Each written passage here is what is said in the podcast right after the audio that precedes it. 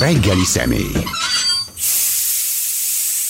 Mikesz Dániel, a Republikon Intézet elemzője. Jó reggelt kívánok! Jó reggelt kívánok! Amiről beszélni fogunk, azok a Hát a fiatalok kilátásai, jövőképe, vagy az, hogy hogyan tudják alakítani ebben az országban, vagy éppen a e, szomszédos országokban a saját helyzetüket, szerepüket. Volt hétvégén, ha jól tudom, pénteken ugye egy konferencia ez az Ezer Gyerek Egyesület együttműködve az Önök Intézetével, ö, ö, ö, hogy mondjam, tartott erről vitákat, és ha jól tudom, akkor ön az elején beszélt. Miről, miről, fog, miről beszélt igazából? A magyar helyzetről, vagy pedig a visegrádi négyekről, mert most elég nagy divat lesz az utóbbi időben, hogy együtt kezelve ezeket az országokat valami közös kelet-európa képet adni.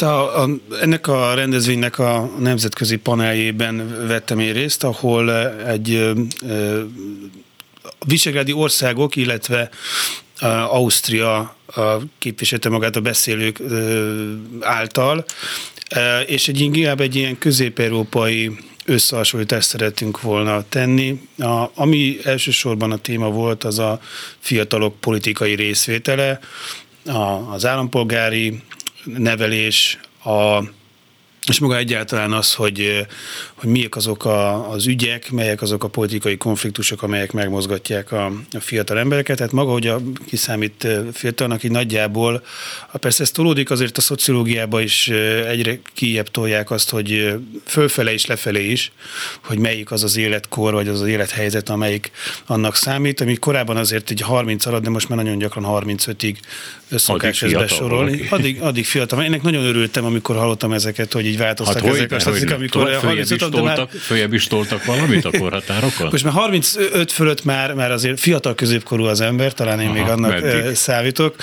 Hát olyan 45 éves korig, és akkor aztán jön 45-60-ig Onnan már öregek? Hát akkor úgy fogalmazok, hogy aztán jön az olyan középkor, és akkor így 60 fölött pedig a, az életközépkorú lesz valaki. Aha. De itt ugye maga az, ami, ami nagyon érdekes volt ebben a beszélgetésben, a, az osztrák kolléga épp említette azt, amikor az állampolgári oktatásról volt szó, hogy azért ő valahogy erre a, ebbe a józsefinista iskolai rendszerben, kicsit egy ilyen Habsburg iskolai rendszer létezik Ausztriában, és akkor persze felnevettünk, hogy hát azért mindannyian ebben vagyunk, hiszen azért Szlovákia, Csehország is, illetve Magyarország is ennek a Habsburg birodalomnak volt a része, és hát Lengyelország egy része, és ahonnan még jött egy, egy kolléga. És őket ugyanúgy sújtja ennek a rendszernek, az iskola rendszernek a továbbélése? Hát abban a szempontból igen, hogy ezek a... Érdekes volt, mert én azt gondoltam volna, hogy Ausztria ebben valahogy más, mint sok tekintetben, de ilyen szempontból ez a frontális oktatás az ott is azért meghatározza azokat a körülményeket, ahol történik az oktatás. Nem konkrétan oktatástechnikai témákról volt szó, de például az felmerült, hogy maga az állampolgári nevelés, az annak milyen lehetőségei vannak, és hát abban elég nagy hasonlóság mutatkozik az országok között, hogy az inkább az intézményrendszeren kívül történik, tehát akár civil szervezetek azok, amelyek foglalkoznak ezzel, de valahogy az oktatásnak nem része. Nyilván azért ebben van különbség, hiszen itt a Ausztriát leszámítva Visegrádi országokban nem csak a, ez a Habsburg, vagy akár, hogyha Lengyelországot nézzük, akkor egy része egy ilyen poroszos oktatási hagyományjal rendelkezik, hanem még egy, volt itt a, a létező szocializmusnak is egy, egy hatása, ami persze létrehozott hasonlóságokat is a, az országok között, de mivel hogy a, a, a maga az iskolában létezett egy ilyen ideológiai indoktrináció, egy ilyen ideológiai nevelés különböző szervezetek révén, Magyarországon hát ugye az ütörő mozgalom, vagy akár a, a később a, a, a KISZ már a középiskolákban, ezért a rendszerváltásnál volt egy ilyen, egy ilyen, szinte egy ilyen konszenzus abba, hogy, hogy akkor kerülni kell a politikát, és ebben ez megmutatkozott, a lengyel kolléga is beszélt arról, hogy, hogy olyan szinten kerülik a politikát, a, a, a, illetve, bocsánat, a, a legyek arról beszélt, hogy, hogy ez visszajött azért már az utóbbi időben, tehát ott van, lett most már politikai nevelés, hiszen a jog és igazságoságnak egy ilyen célja, hogy egy ilyen e, nagyon katolikus, azért ideológikus, egy ilyen nemzeti nevelést hozzon létre, hát ebben is vannak párhuzamok ilyen szempontból, nem csak a Habsburg múlt, vagy a, vagy a, vagy a, a, a kommunista múlt, de hát ez a fajta e, úgy jobboldaliság, a, ugye ezt talán nem kell tenni a hallgatóknak, hogy Lengyelország és között, Magyarország között milyen hasonlóságok vannak, de hogy ez azért nagyobb felelősséget, vagy hát több szerep jut így a különböző civil szervezeteknek, és ezen keresztül az Európai Uniónak is, hiszen az Uniónak nagyon sok olyan programja van, ami támogatja az, hogy valamilyen civil aktivitás jöjjön létre, és például az egyik fontos célcsoport azok a fiatalok, azért is, mert ilyenkor még lehetséges olyan képességeket vagy készségeket elsajátítani, amelyik azért hasznosak lehetnek nem csak a politikai részvétel szempontjából, tehát nem csak amikor arról van szó, hogy hogyan szerveződjön meg egy adott csoport, hogy elérjen egy, egy célt, valami változást tudjon elérni, vagy éppen valami változás ellen tudjon fellépni, de hát maga azok a készségek, amelyek, amelyeket tud fejleszteni az állampolgári nevelés, azok hasznosak lehetnek akkor is, hogyha valaki egy üzleti vállalkozásba kezdenének. Tehát ezek, ezek ezek nagyon fontosak lehetnek, ugyanazért az utóbbi időben Magyarországon is lehet látni azt, hogy akkor ugye még a, most még így a, a szexuális felvilágosítás nevelés kapcsán zárja ki a, a nem állami szereplőket az állam, és hát akkor felmerül a kérdés, hogy aztán később hogyan lehet ilyen szempontból ilyen civil szervezetek által szervezett állampolgári nevelést tartani az iskolákban, és csak még egy mondat, azért is ö, ö, fontosak ezek a programok, mert hogy a, a fiatalokat el lehet érni, mert hogy egy helyen vannak, ők ott vannak az iskolában, azért nyilván a, persze szükség lenne, és lehet fejleszteni később is ezeket a készségeket, de sokkal nehezebb elérni az embereket, hiszen ők általában azért a munkavilágában vannak, majd hogy a felnőtt emberek. Amikor azt mondta, hogy a rendszerváltásnál a, a politikától való távolodás kezdődött, akkor ez mit jelentett? Tehát, hogy a, a magát az oktatási rendszert akarják távol tartani ettől, vagy pedig a, a fiatalokban alakult ki az, hogy akkor nem szeretnénk mi ebben az egészben részt venni, csak az azért lenne furcsa, ha így lenne, mert én úgy emlékszem, hogy a rendszerváltás környékén nagyon sok fiatalember mozdult meg, csinált egyesületeket, a Wallenberg Egyesülettől kezdve, egy csomó olyat, amire már nem is emlékszünk, mit tudom én, a sajtószabadságáért. Tizenéves gyerekek mozdultak meg, meg 20 évesek egyáltalán nem gondolták, hogy nem kell részt venni a politikában. Valóban a, nem véletlen, hogy a, a 80-as évek elejének, hát a, ugye ez a, a körök kora, amikor a, nem csak a szakkollégiumi mozgalom lett egyre erősebb, de azért a, hát Ugye létezett persze ez az ideológiai indoktrináció, de például a KISZ nagyon sok ilyen szerveződést támogatott. A különböző klubok jöttek létre egyetemeken. Nagyon furcsa dolgokat támogatott, mert a 80-as években például, amikor éppen egy új idegháborútól féltek, mert rakétatelepítés kezdődött Európában, és az oroszok erre válaszul szintén elkezdték. Később tudtuk meg, hogy bennünket is szerecsértettek a Bakonyban egy ilyen atomtöltető rakétatelepítésével. Szóval akkor voltak ilyen békemozgalmak. Nem nagyon jelentősek, nem hangosak, de a kiszúgy mögéjük állt. Csak azt akarom mondani, hogy néha nagyon furcsa dolgok alakultak Igen, a, a, a, maga a békemozgalom a, a, elsősorban az NDK-ban volt erős a rendszerváltás előtt, ugye annak az is a, a, az is a furcsasága, vagy hát nem is furcsasága, nem azért is e, tudott e, hatást elérni, mert hogy maga ez a béketábor, tehát ez a saját identitásához hozzátartozott a, a, ugye a blokknak, hogy akkor ők a békét támogatják, és akkor ezért valahogy lehetett egy ilyen politikai lehetőséget találniuk ezeknek a mozgalmaknak. Igen. igen, pontosan.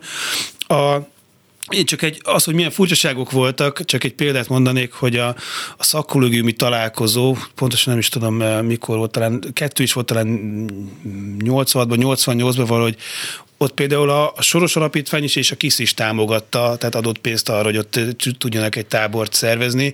Tehát azért persze de nem is talán ez a, a lényeges, hogy a, hogy a körök, de létezett egy olyan szervezeti pesgés ebben az időszakban, amit egyébként más egy kutatásban Oros Dániel kollégámmal, amikor a politikai generációkkal foglalkoztunk, akkor ott lehetett látni, hogy az a fajta generáció, amelyik a 80-as években volt fiatal, az, az különösen aktív maradt később is, de Magyarországon megfigyelhető, ugye azért is most amiről beszélgetünk, annak létezik egy olyan kontextusa is, hogy mi itt ősszel láttunk tavaly, hogy volt egy ilyen fiatal mozgósítás. Nagyon fiatalok, nem, nem, nem is egyetemisták, hanem még fiatalabbak vettek részt a tüntetéseken, és ők szerveztek tüntetéseket, szervezeteket hoztak létre, és azért ez egy Ugye ez egy, ez önmagában ennek, ez nehéz dolog. Tehát az, hogy valaki elmegy 17 évesen a rendőrségre, és ott leül tárgyalni tulajdonképpen emberekkel, mert bejelent valamit, és megbeszéli a rendőrökkel, hogy akkor hány szervezőjük lesz, hogyan fogják biztosítani, stb. Ehhez azért kell egy, kell egy valamilyen fajta fellépés. Hát ez az idősebb embereknek is nehezebb menne, hát hogyha még valaki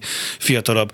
Ugyanakkor, mivel hogy egyfajta ilyen speciális tudás, kiállás, szervezőkészség, készség kell ahhoz, hogy valaki részt vegyen egy ilyen mozgalomban, ezért általában azok képesek erre, akik esetleg otthon vagy az iskolákban is olyan körben mozognak, hogy megkapják közvetlenül ezt a, ezt a fajta tudást. Emellett pedig azért a, a fiatalok egy nagy része nem lesz aktív, ugyanúgy jellemző rá egy ilyen antipolitikai attitűd, beállítódás, mint akár a, a, az idősebb társadalomra. Na jó, de azt jelenti, hogy ki kupálódik ott egy olyan rétege, ezeknek a fiataloknak, akik később alkalmasak lehetnek arra, hogy belépjenek a politikába, hogy vezető szerepet játszanak. Mindenképpen vezető szerepről van szó, ugye? Mert eh, hát ezt mondjuk a kommunisták úgy fordították le régen, hogy akkor van az élcsapat. Hát gyakorlatilag ugyanarról beszélünk, van egy elitje minden szerveződésnek, társaságnak, ami tovább tud lépni. Igen, és ez, ez önmagában ez egy, ez egy természetes jelenség, hiszen van olyan, aki, akinek jobb a beszélőkéje. Lehet, hogy valaki olyan fellépése van, hogy, hogy ő tud a, a sajtóval érintkezni, mert, mert egyszerűen van egy, vagy van egy olyan személyes presztízs, hogy a többiek elfogadják őt vezetőnek, uh-huh. és azért a, a Ugye Martin Luther Kingnek is volt doktorátusa, tehát hogy Gandia is, is a brit egyetemen végzett, tehát azért a mozgalmi vezető az valamennyire a, a, egy ilyen ellen, ellenelitből érkezik, és ez önmagában nem is baj, hiszen a vezetés az egy fontos ö, ö, része a, a politikai cselekvésnek. Ami, ami ugyanakkor kérdés, hogy ezek a fajta tudások, vagy ezek a fajta minták, ezek mennyire képesek a, a áttevődni, vagy, vagy, vagy lecsorogni akár más társadalmi e, csoportokra is, vagy mennyire marad meg egy ilyen kis magban ez a fajta aktivitás? Most mi lett ezzel a, ezekkel a fiatalokkal? Azt ugye részint láttuk, részint, ahogy ön mondja, ez egy békésen sodródó, hallgató, szavazó, bár különféle, főleg ugye akkor a Fideszben csoportosuló tagságot jelentett, ami a kapcsolatban egyszer ott voltam egy talán pécsi kongresszusokon, ahol Kövér László ordítozott a egyébként küldöttekkel, tehát nem egyszerű mezei talposok jöttek oda, hanem küldöttek, akik ezt az egészet ilyen bulinak tekintették, miközben a Fidesz vezetőkara már egy komoly politikai szerepre készült. És akkor Kövér felszólalt, és el, föl, fölállt, és azt mondta, hogy kedves majmok és páviánok, és hát a maga szokásos stílusában elkezdte minősítgetni és sértegetni őket, amik ők viccnek vettek. Csak hogy nevettek, rögtek, kibemászkáltak, hoztak egy kis sört. Szóval világos volt, hogy ez nem az a politizáló réteg, amire a, a vezetés vágyik. De ezek voltak azok a fiatalok, akikről ön beszélt, hogy meg akartak élni, de egy ilyen jó buliként akarták megélni ezt a fajta szabadságot, hogy ők beszélhetnek, bármit mondhatnak, és így tovább. Ebből lett egy új politikai osztály. Nem minden pártban, tehát a, de mondjuk a MSZP-be még befértek, a Fideszbe igen, a Szadeszben nem tudom, hogy mennyire, és hát a többi jobboldali pártban szerintem inkább az öregek voltak, és a már kész értelmiségiek, értelmiségi pártok, hát ezért is buktak meg. Mi lett ezzel a, ezzel a politizáló készséggel később? Az új generációk esetében, mert ez most nincs. Hát a, ugye az az érdekes ebben a tekintetben, hogy általánosságban azért volt egy, egy, egy nagyobb közéleti érdeklődés, hát a, a, a tulajdonképpen annyi, tehát politikai napilapokat olvastak az emberek, persze máshogy is nézett ki a sajtópiac, tehát ugye akkor talán a az egyik első ilyen bulvárosabb, talán a reform, az 88-ban alakult, vagy a reform ami ö, azt hiszem az 88, tehát még, még a rendszerváltás előtt vagy talán 82-ben, tehát más volt ez a sajtópiac. Mindenki indított el, mert szerintem azt a, azt a, az MSZNP indított el, igen, tehát ez egy igen. ilyen kádereknek volt a lapja. Persze. Igen, a, de hogy másfajta volt, tehát volt egy ilyen magasabb között érdeklődés, persze ez amiatt is, mert hogy, hogy azért a, nyilván a rendszerváltás során azért sokkal inkább érdeklődtek a politikai iránt azok is, akik, akik most távolabb tartják magukat. És a maga, ami, amit hozott és hozhatott a, a kicsit a 90-es éveknek a kiábrándulása, az erősítette azokat a fajta, és a magyar politikai kultúrában jelenlévő attitűdöt, amire már utaltam, az a, az a politika ellenesség. Hogy a politika az rossz, azzal nem érdemes foglalkozni. Ez az, mikor hogy... alakult ki körülbelül? Általánosságban vagy... vagy hát mondjuk Magyarországon, ha lehet ezt tudni. Magyarországon az, ami, a, a, úgy gondolom, hogy fontos volt ebből a szempontból, az, az inkább ez a, ez a kádári alkunak az időszaka, amikor arról volt szó, hogy ne foglalkozunk közélettel, és akkor meg lehet élni. Maga az a, ez a politikai ellenesség, ez persze máshol is megfigyelhető, tehát hogy az, hogy, ez, hogy akkor politikusok, ők alapvetően nem tisztességes emberek, de és, és ezért ez nem csak Magyarországon, de egész a, a, akár Lengyelországban is kialakult egy olyan fajta meggyőződés, hogy a, a hivatalosság, ami persze a kommunista hivatalosságot jelentette, ez olyan, amit, amit el kell kerülni, ahelyett valami másra van szükség, akár a kultúrában létrehozni valami olyasmit, ami ami sokkal magasabb ö, ö, szintet jelent, ez például Csehország vagy Csehszlovákiában is ugye ez a, a, a de hát Magyarországon is akár, hogyha arra gondolunk, hogy a minőségforradalma, tehát az is valami fajta politika ellenességet jelentett. Ugyanakkor az a fajta civil társadalmi diskurzus, ami megkezdődött akár Lengyelországban nem teljesen így hívták, de hát az, hogy akkor a, a, legyenek olyan intézményrendszerek, amelyek felállnak a kommunista hivatalosság mellett, akár mondjuk a szolidaritás, akkor az is létrehoz egy ilyen fajta politika ellenességet, és hát ugye Magyarországon Konrádnak az antipolitika, hát ez pontosan a, a művébe bele volt írva, hogy, hogy akkor valahogy az ember tartózkodik a politikától, de hát ez a politika ezt a fajta kommunista hivatalos politikát jelentette, és ezek erősítették ezt a fajta antipolitikai attitűdöt, amelyek amelyek tulajdonképpen egy ilyen ebben a civil etoszban, a, a, a, a civilségben kristályosodtak ki, ezért is van az, hogy Magyarországon, amikor megjelenik valami olyan fajta kezdeményezés, egy alulról, alulról jövő kezdeményezés, akkor szembeállítódik a politika és a civilség, és akkor az jön, hogy, illetve hogy általában az a narratív alakul ki, hogy mi vagyunk a civilek, szemben vannak a, a politikusok. Ez a fajta attitűd, az nem biztos, hogy segít abban, hogy hogy a, a, a, a politikáról egy olyan fajta elképzelés alakuljon ki, hogy abban érdemes részt venni, mert hogy az, az, egy, ilyen, az egy ilyen közös ügyünk, és azért az megfigyelhető, hogy miközben Magyarországon azért a, a választások között, tehát akár a tüntetési részvétel, civil szervezeti részvétel tekintetében nem olyan aktívak a honfitársaink, de például a, a választási részvétel az igen magas. De mikor mikor jött el ez a pont, amikor ezek a lelkes fiatalok úgy érezték, hogy a, az új politika is hamis, hazudik vagy korrupt? A rendszerváltás után, úgy értem.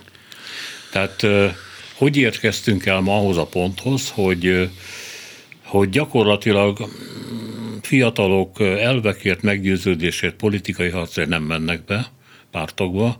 A hatalmon levő pártok ifjúsági szervezetébe igen, de az más, az pozíciókeresés. Tehát, hogy miből élek meg?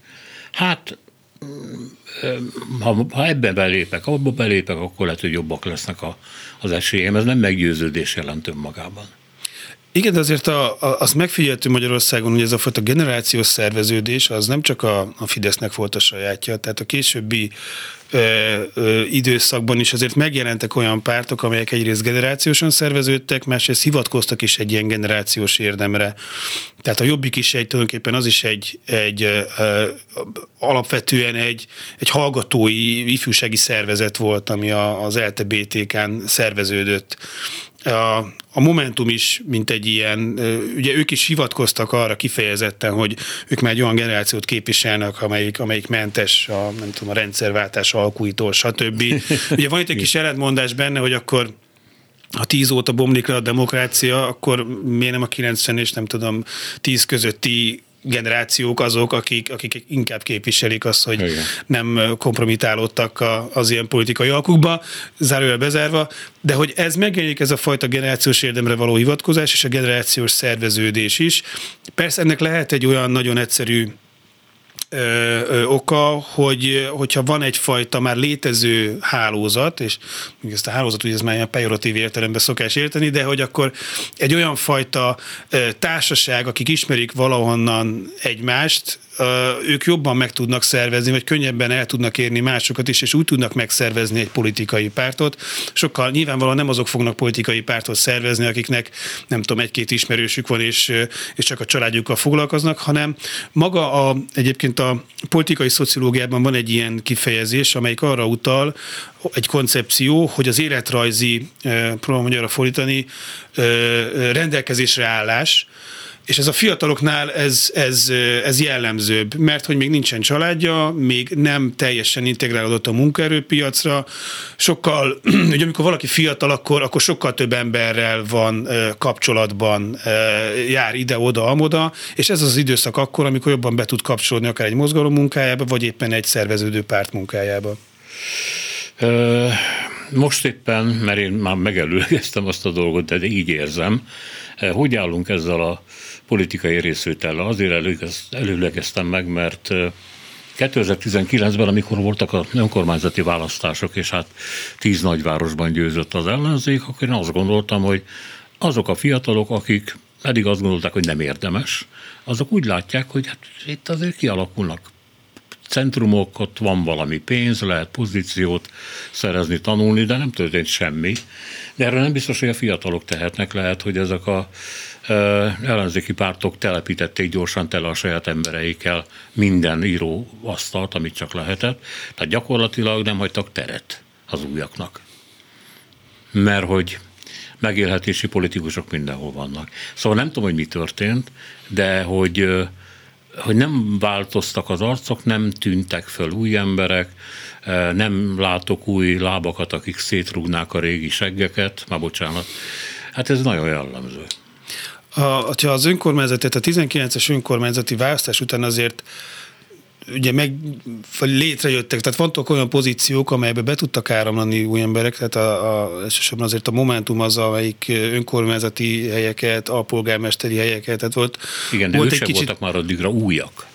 Tehát azért... Hát 17-ben alakultak, a 19 az, az, az két, ugye ez is egy kicsit fura, hogy a Momentum is érinti az, hogy a, a valahogy a, a a, a, a választói érzéke és olyan a pártoknak, hogy, hogy már nem számítanak újnak, pedig, tehát ez mi van nem, most? Én 20... abszolút, abszolút civil új, új emberekre gondoltam, akik nem voltak addig a politika körében, és most jöttek volna, áradtak volna, hát semmi áradás.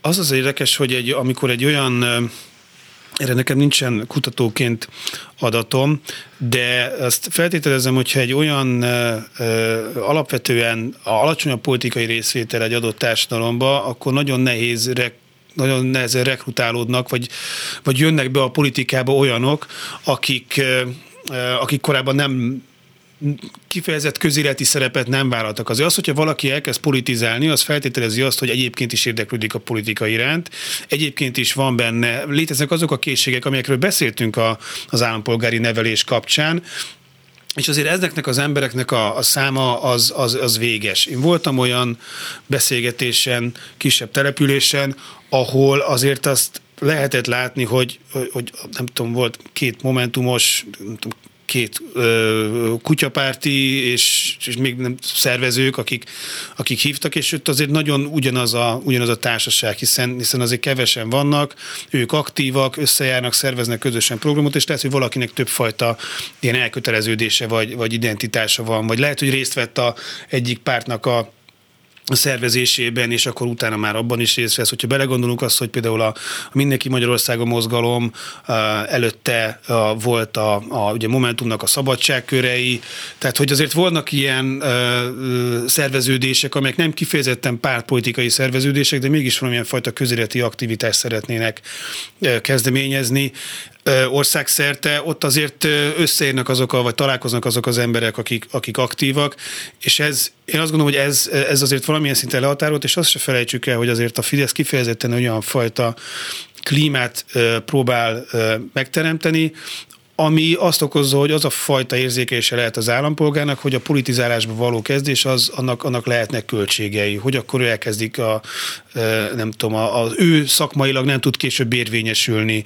vagy például a, a családjával, csak gondoljunk arra, hogy Márki Zaj Péternek a feleségét, hogy milyen hírekbe hozták őt, tehát hogy ki akarja azt, hogy kitenni ilyennek a, a családját, senki. És hogyha ilyenfajta költségei megnőnek a politikába való belépésnek, mert esetleg nincsenek is meg azok a készségek, amelyek kialakulhattak volna az oktatás révén, és ráadásul a kormánypárt egy olyan ellenséges klímát teremt az ellenzéki politizálásnak, ami, ami kockázatokat rejt magában, akkor bizony kevesen mennek be, halandóak bemenni a politikába, ezért nagyon gyakran ugyanazok az emberek talán egy más szerveződésben próbálkoznak azzal, hogy valamit tegyenek a, az ő környezetükben, vagy akár az országos politikában.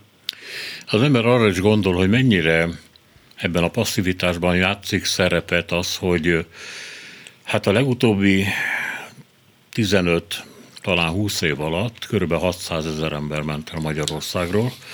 Tehát ezt egyáltalán nem gondolom, hogy csak a Fidesz rovására lehet írni. Ott fölgyorsultak a folyamatok, de hát ez elindultak korábban már a Gyurcsány idején is. Sőt, azt hiszem, hogy a Gyurcsánynak volt is egy nagyon rossz kiszólás ezzel kapcsolatban, hogy aki elment, az menjen, vagy valami ilyesmi, amiért később bocsánatot is kért. Szóval lehet, hogy nagyon sok olyan tehetséges, alkalmas, kreatív fiatal ment el, aki aztán részt tudott volna venni a magyar politikai vagy a közélet megújításában, de nem látta ennek a lehetőségét itthon. Erre szokták mondani, hogy a legjobbak mentek el.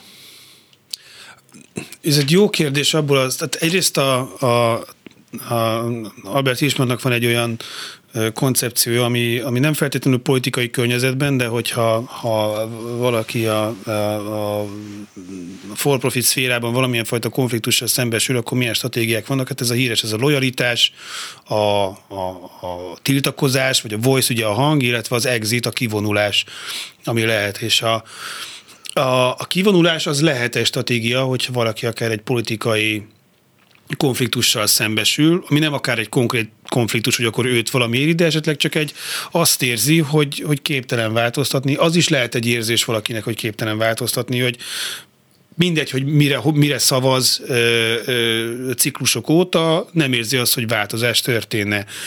Akkor vagy elkezd ő szerveződni, akár az olyan a már említett nem feltétlenül pártpolitikai szervezetekben, amelyek, amelyekből azért már van valamennyi lehetőség választani Magyarországon, vagy pedig akkor kivonul.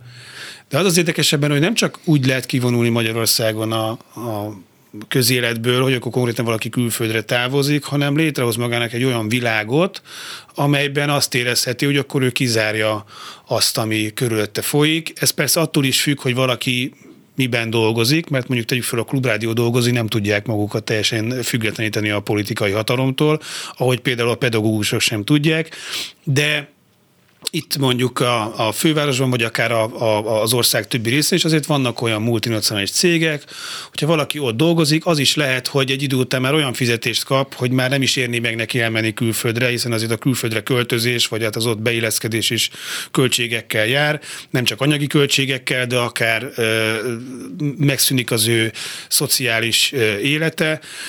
És akkor valahogy azt gondolhatja, hogy kizárja magát ebből. Ha valaki nagyon jól keres, akkor még ki tudja fizetni a magánegészségügyet, akár lehet, hogy a cége csinál neki egy olyan menedzser portfóliót, vagy hogy is mondják ezeket, hogy akkor ő hozzájut valamilyen egészségügyi ellátáshoz, beírhatja magániskolába a gyerekét, tehát létezik ez a fajta kilépés, Kicsit hasonlít ez ahhoz, amit a Kádár rendszerben is egy ilyen, amikor beszéltünk arról, hogy mikor alakult ki egy ilyen antipolitikai attitűd, arról, hogy akkor egyénileg megoldhatóak a dolgok, valahogy az egyéni éles stratégiákat, azokat lehet, azokat tökéletesíteni lehet. Ugyanakkor azért vannak olyan ügyek, helyzetek, ami a, magyar többségnek azért nem engedik meg, hogy teljesen kivonuljon, és hát ilyen például az oktatás, amit említettem, illetve az egészségügy, amiben még ott is azért persze léteznek megoldási lehetőségek, hogy akkor ki ismer valakit, meg akkor hogyan, hogy a paraszolvencia is, állapénz is erről szólt, hogy akkor valaki megveszi magának a, a jobb szolgáltatást a nem olyan jól működő struktúrán belül, vagy pedig akkor a külön óra, stb., ami az oktatásban jelenti azt, hogy hogyan lehet, akkor nem kollektív lépünk fel, hanem akkor megpróbálunk egyénileg valami pluszt szerezni. Ebben egyébként én azt gondolom, hogy volt valamennyi változás a mostani oktatási tüntetések kapcsán, hogy a szülők mennyivel aktívabbak lettek. Korábban azért ilyen szolidaritási tüntetések szülők részéről nem történtek. Ezt valahogy talán mutatja, hogy akkor szervez. Ugye arról beszéltünk, hogy a diákok, ők később akkor már olyan tapasztalatra tesznek szert, ami, ami hasznos lehet abban, hogy akkor ők később belépjenek a politikába, de a szülők is olyan tapasztalatot kaphattak, hogy akkor ők hogyan szerveződnek, és hogyan segíthetik a tanárokat, az iskolákat, ahova a gyerekeik járnak. Hát a gyerek tapasztalat ebben az esetben ugye arról szólhat, hogy, hogy jöttem, láttam, mertem, kiálltam, és van neki egy ilyen ellenállói múltja a saját emlékezetében is, és hát ezzel vagy kezd valamit, vagy se, később persze. De én arra is gondoltam, hogy akik elmentek fiatalok ugye nagyon sokan már megnyílt a nyugati munkaerőpiac, és akkor lehetett kísérletezni. Azok ilyeneket mondtak, hogy, tehát nem politikai dolgokat, de végeredményben mégis, hogy hát ha az ember megnézi például a magyar cégeknél az előrejutás lehetőségét, annyira hierarchikus, és annyira függ attól, hogy kikit ismer, kikinek a rokona, hogy ebbe én nem fog beleférni. Lehetek én okos, tehetséges, és akkor itt jöttünk el egy nagyon-nagyon fontos dologhoz, hogy nem számít a tudás föltétlenül. Nem számítanak a képességek föltétlenül. De hát, ha nyugaton ez nem így van, mert ugye van egy mítoszunk arról, hogy nyugaton aki tehetséges, az előre jut, aztán ez vagy így van, vagy sem, mert ez persze ott is van korrupció, ott is van nepotizmus, meg ott is van minden, de nem ilyen mértékben, mint Magyarországon.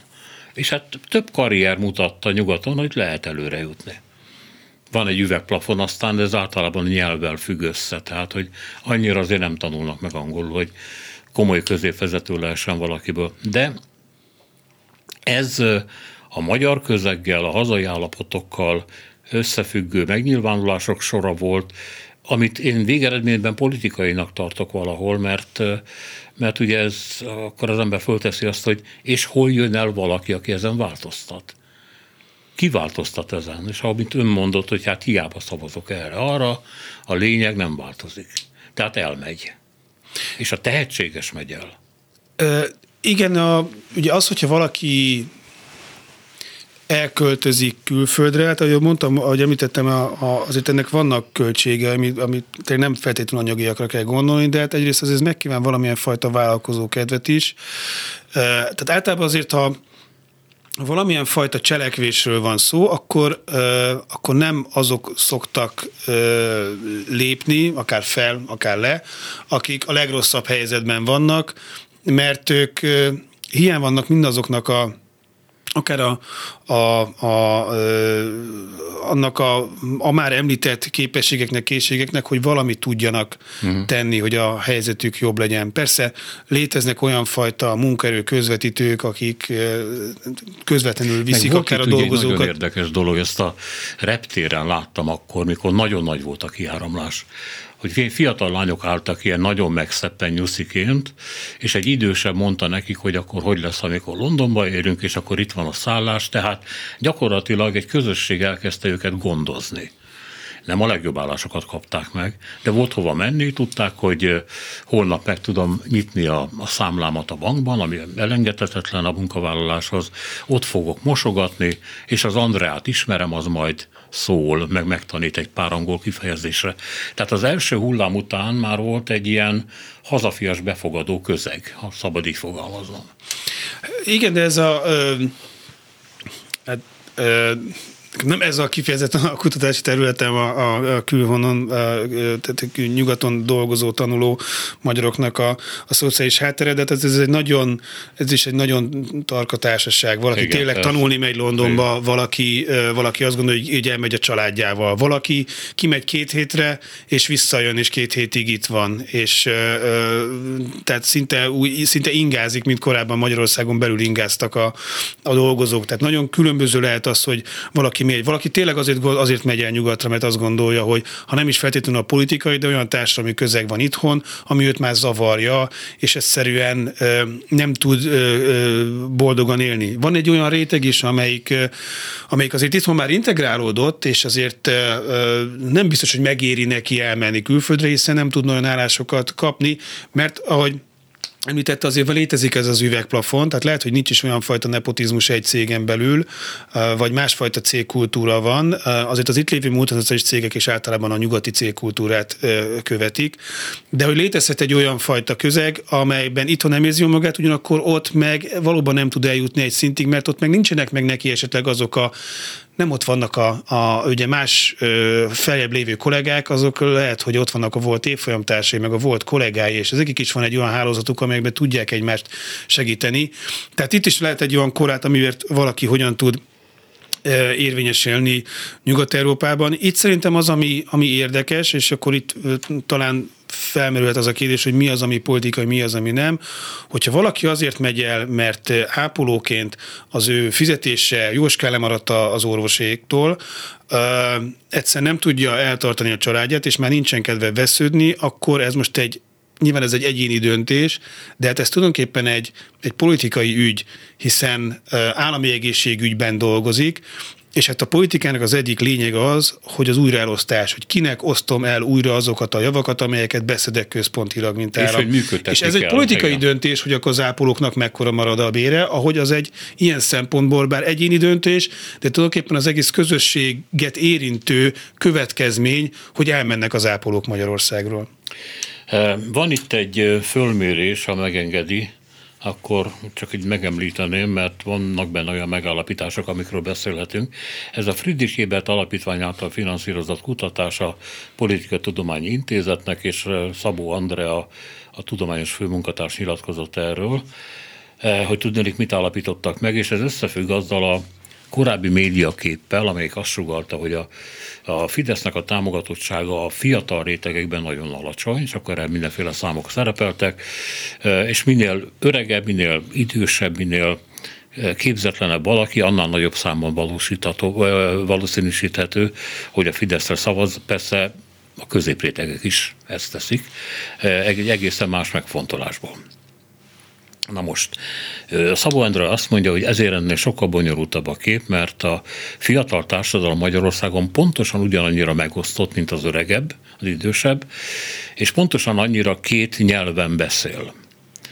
Eh, annyira, hogy nem is értik egymást. Ugyanazok a fogalmak más jelentenek. Az, hogy demokrácia, az, hogy szabadság, az, hogy erős ember, az, hogy magyar érdek, nem akarom ezt tovább sorolni. Egyszerűen ugyanazokhoz a magyar szavakhoz más tartalmak kötődnek, és ez a fiataloknál is így van. Ön is tapasztalta ezt? A, a Republika Intézetnek volt egy, egy elemzése, még a, a, volt egy nagy mintás kutatásunk az ellenzéki választók között, illetve egy, egy teljes mintán végzett kutatás alapján készítettünk egy elemzést a, a, az ellenzéki fiatalokról, és ott a teljes mintában azt láttuk, hogy valóban alacsonyabb a, a fiatalok között a Fidesznek a támogatottsága, de azért még most is a Fidesz a, a legerősebb ellenzéki párt. Persze, hogyha megnézzük azt, ellenzéki? Hogy... Bocsánat, na, tehát a legerősebb az párt, hogyha, hogyha az ellenzéki pártokat nézzük, és megnézzük, hogy melyik volt az összefogás lista, tehát ebben nincsen benne akkor a kutyapárt, nincs benne a mi hazánk, az, az többet kapna. Most a pontos számokra nem emlékszem, de talán valahogy úgy volt, hogy egy ilyen 30-46 vagy valami hasonló. Tehát a, a, a, az ellenzék ilyen szempontból, ha lehet így önmagában egy ellenzékről beszélni, most azt, azt ne vegyük hozzá, akkor most hol tartanak ezek a pártok, milyen, milyen a viszonyuk, az, az népszerűbb, mint a, mint a Fidesz. De azt nem jelenti azt, hogy a Fidesz az egy, az egy gyenge párt lenne a, a a, a, itt most a 18-29 évesek hmm. között korosztályról van szó.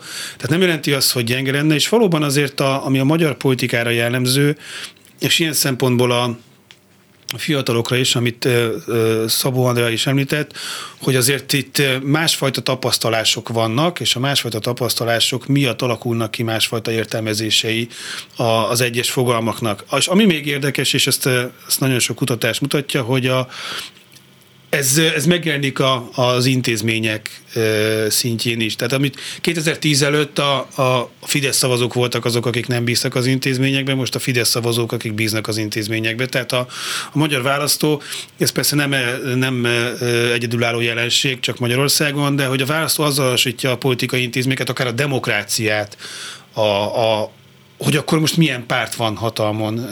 Ha nem annyira a, olyan párt van, amelyik, amelyik számára kedves lenne, akkor sokkal kevésbé bízik a demokratikus intézmények jó működésében. Ehhez Magyarországon persze még hozzájárul az is, hogy létezik egy régóta lévő diskurzus, és hát ez, ez nem csak egy diskurzus szinten létezik, hanem van egy kormányzati akarat a központosításra, és a különböző nem a központtól függő, függő intézmények autonómiának csökkentésére. Tehát ezért is lehet az, hogy, hogy egyrészt a politikai szimpátia miatt is, másrészt pedig az egyéni élethelyzetekből adódóan másfajta jelentések kapcsolódnak a különböző fogalmakhoz. Ugye ezt szokás úgy megfogalmazni, hogy ilyen, ilyen társadalmi buborékokba élnek az emberek. De azt mondta, hogy attól függően alakulnak ki ezek a beszédmódok és elkülönülések, hogy mit tapasztalnak az emberek. Na most már itt van a probléma, mert az egyik oldal azt mondja, hogy hogy, hogy mit tapad? Hát nem látod hogy mit csinál. Nem látod, hogy kinyalja az oroszok seggét, nem látod, hogy ügynökként viselkedik, hogy túlfizetődik a gázárát, hogy diktatúrát akar bevezetni az országban. Mire azt mondja, hogy hát nem látod, hogy megmenti az országot azzal, hogy behozza az orosz gáz, míg a többiek nem kapnak. Nem látod, hogy a magyar érdekeket képviseli. Nem látod, hogy nem akarja, hogy elárasztak ezt az országot a, a bevándorlók és a menekültek. És innentől kezdve a tapasztalat szónak nincs értelme, vagy ennek se. Hát ebben az az érdekes persze, hogy a, a, ugye a kormány hivatkozik arra, igen gyakran, hogy azért Magyarországon sajtószabadság van, hiszen mennyi különböző fajta ellenzék. Ugye ez Orbán Viktor ezt elismert egy újságos, hogy akkor bevásárol az ellenzéki heti lapokból, napilapokból, és hogy a, a, a jobboldali sajtó elérése az még mindig mennyivel alacsonyabb, mint a, a, mint a nem kormánypárti. Ugye persze ezt föl lehet vetni azért, mert az emberek nem akarnak olyat olvasni. Most az, attól az nem biztos, hogy a, a, a kormány független média hibája, hogy őt szeretnék hallgatni, olvasni.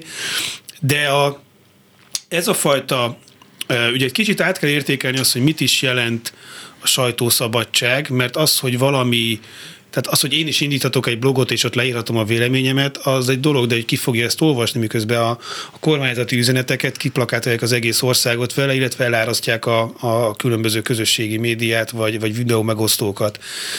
Tehát a, miközben az a fajta sokszínűség, amit, ö, amit egyébként egy jó dolog, és a kormány is hivatkozik erre, azért nagyon sok választó honfitársunk számára az egy kicsit egy ilyen zavarként jön le. Hiszen itt is van valami, ott is van, mi ezt is mondják, ott is mondják, akkor most melyik az igazság, és az, amelyik lehet, hogy közvetlenül jut el hozzá óriás plakátról, vagy a televízióból, ami annak ellenére persze, hogy már régóta beszélünk arról, hogy akkor átalakul az egész média szerkezet, azért a tévé az még mindig nagyon sokak számára a legfontosabb információforrás.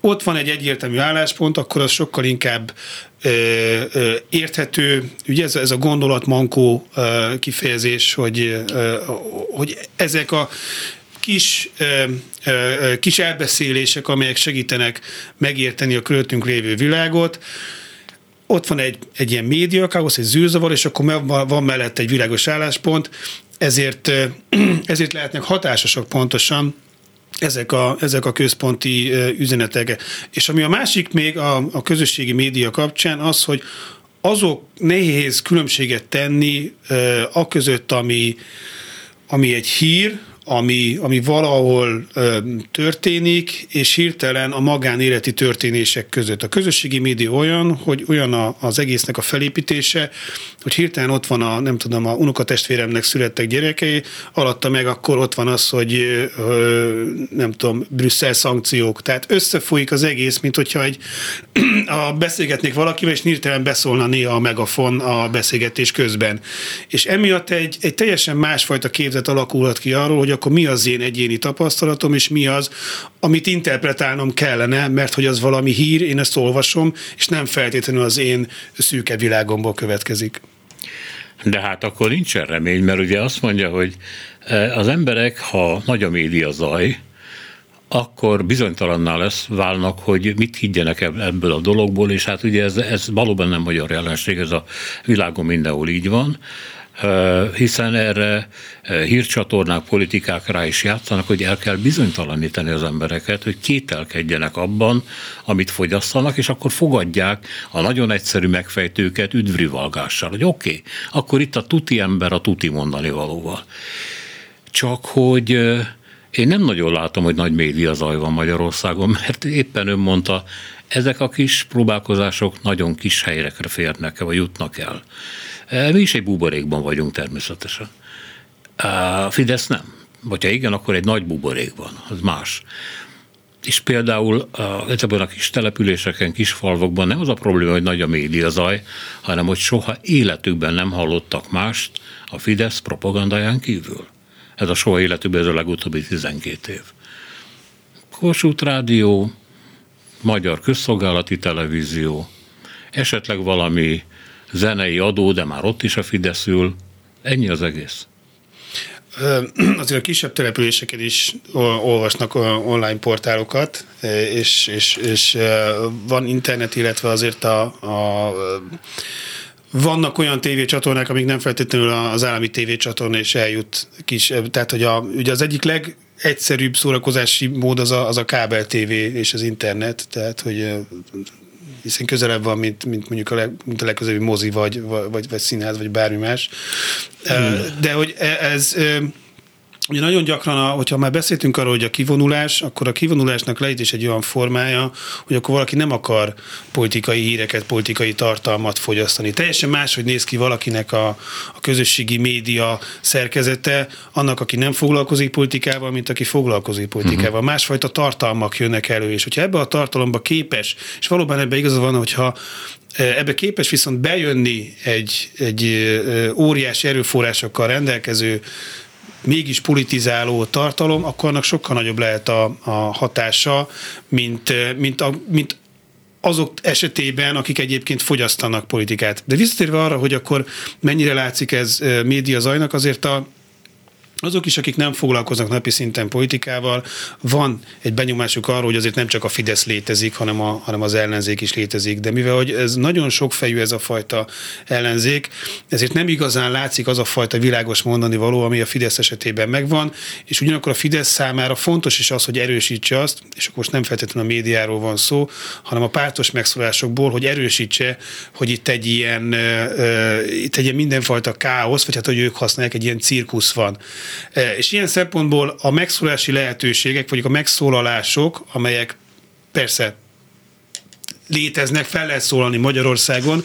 Ezek épp az, hogy nem erősítik azt az érzést, hogy akkor, vagy azt a lehetőséget, hogy kirakol egy demokratikus közélet, hanem a Fidesz által generált e, e, ez a káosz érzékelés miatt igazolják azt, hogy akkor valóban ott van valami katyvasz, és a másik oldalon van egy egyértelmű álláspont egy leegyszerűsített álláspont, ugye ezek az emojik, vigyorok, hány, stb. Hát a politikai vezetőnek és a politikai pártoknak azért ez egy, ez egy funkció is, hogy, hogy, hogy leerőz, leegyszerűsítse a világot, hiszen azért valamilyen választást kell kínálni a, a választó számára, és a választó számára pedig nincs arra lehetőség, hogy minden egyes szakpolitika kapcsán tudja azt, hogy mit, mikor ki fog mondani, de hogyha tudja azt, hogy ez a párt környezetvédő, ez a párt eh, támogatja, nem tudom, a szabadkereskedelmet, a másik pedig megvédi a munkásokat, akkor bízhat abba, hogy a leegyszerűsített üzenet az ö, eh, eh, mögött egy, azért egy átgondolta a politika van. Persze ugye ez egy ideális kép, egy tankönyv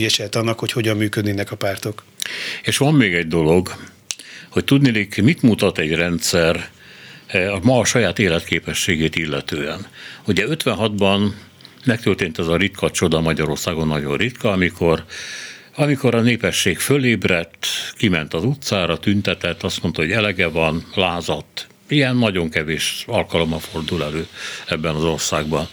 És ez, ez valami olyan tüzet gyújtott, ami nagyon sokáig eltartott az emberek lelkében, és aztán egy idő után az emberek elkezdték, ez már a 60-as évek, amikor pici enyhülés, meg aki nincs ellenünk, az velünk van, stb. ezek a kádári dumák, amik mögött volt valami tartalom, persze, elkezdték az emberek beárazni a rendszert, és azt mondták, hogy akkor ez marad. Akkor ezek között a keretek között kell élni, ehhez kell szabni az életstratégiánkat, a nyilvános megszólalásainkat, az ügyeskedéseinket, és akkor ez így lesz. Na most ez az Orbán rendszerrel is valahogy így lehet szerintem, hogy a emberek beáraszták, hogy lehet, hogy ezek a ezek a ellenzékiek, akik egyébként borzalmasak, és hát a szereplésük meg rettenetes, mondhatnak nagyon szép dolgokat a egészségügyről, de ezek sose fognak hatalomra kerülni, és teljesen mindegy, hogy mit beszélnek. Azt kell figyelnem, amit az Orbán mond. Ezek az én kereteim. És hát akkor ez szerint élünk.